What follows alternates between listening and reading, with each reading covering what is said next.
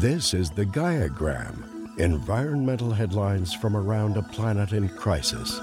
Common Dreams reports that at the COP27 climate conference, Oil Change International Executive Director Elizabeth Bast said in a critical year this COP made no progress towards the just and equitable phase out of fossil fuels needed to avoid the worst impacts of climate change.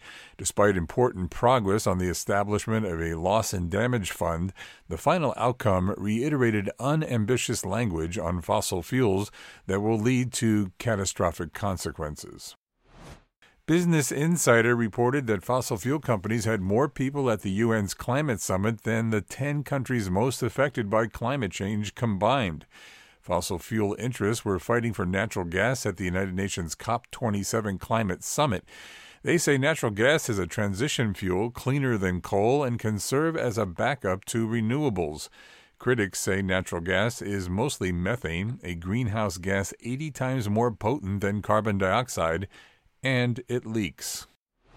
Some cities around the globe are prone to sinkage more than others for various reasons, including low elevations, coastal locations, and areas subject to flooding from monsoons and heavy rains.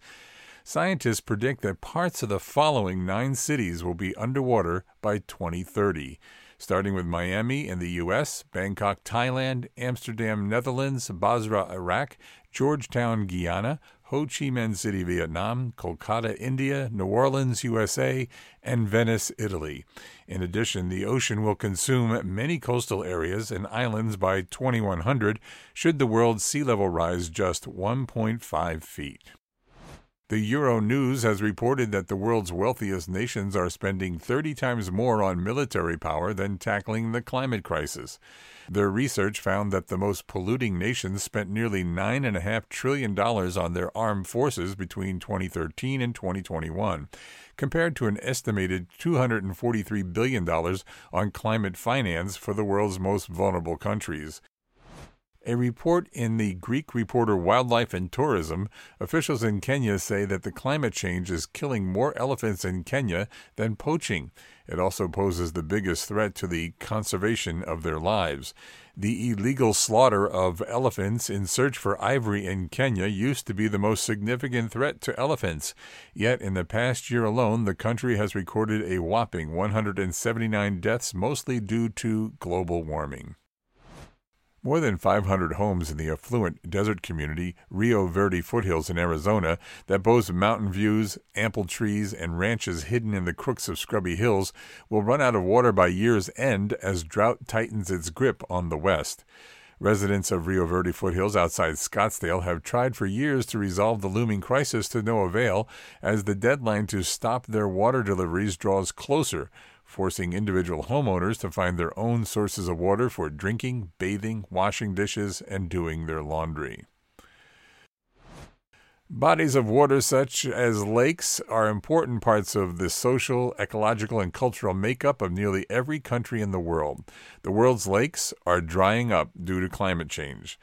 The list of the worst drying lakes in the world are the Great Salt Lake in Utah, the Aral Sea in Kazakhstan, Lake Poopó, located in Bolivia, the Dead Sea located in Jordan, Lake Urmia in Iran, Lake Mead, Colorado, and Lake Chad located in Central Africa. And finally, California just released the world's first plan to achieve net zero carbon pollution by taking unprecedented steps to drastically slash pollution and accelerate the transition to clean energy. The state's plan would create 4 million new jobs, slash greenhouse gas emissions by 85%, and cut oil usage by 94%. According to a press release, the proposal is making history as the most ambitious climate action of any jurisdiction in the world. No economy in the world has put forth such a massive, comprehensive roadmap to reach carbon neutrality. This was the Gaiagram environmental headlines from around a planet in crisis.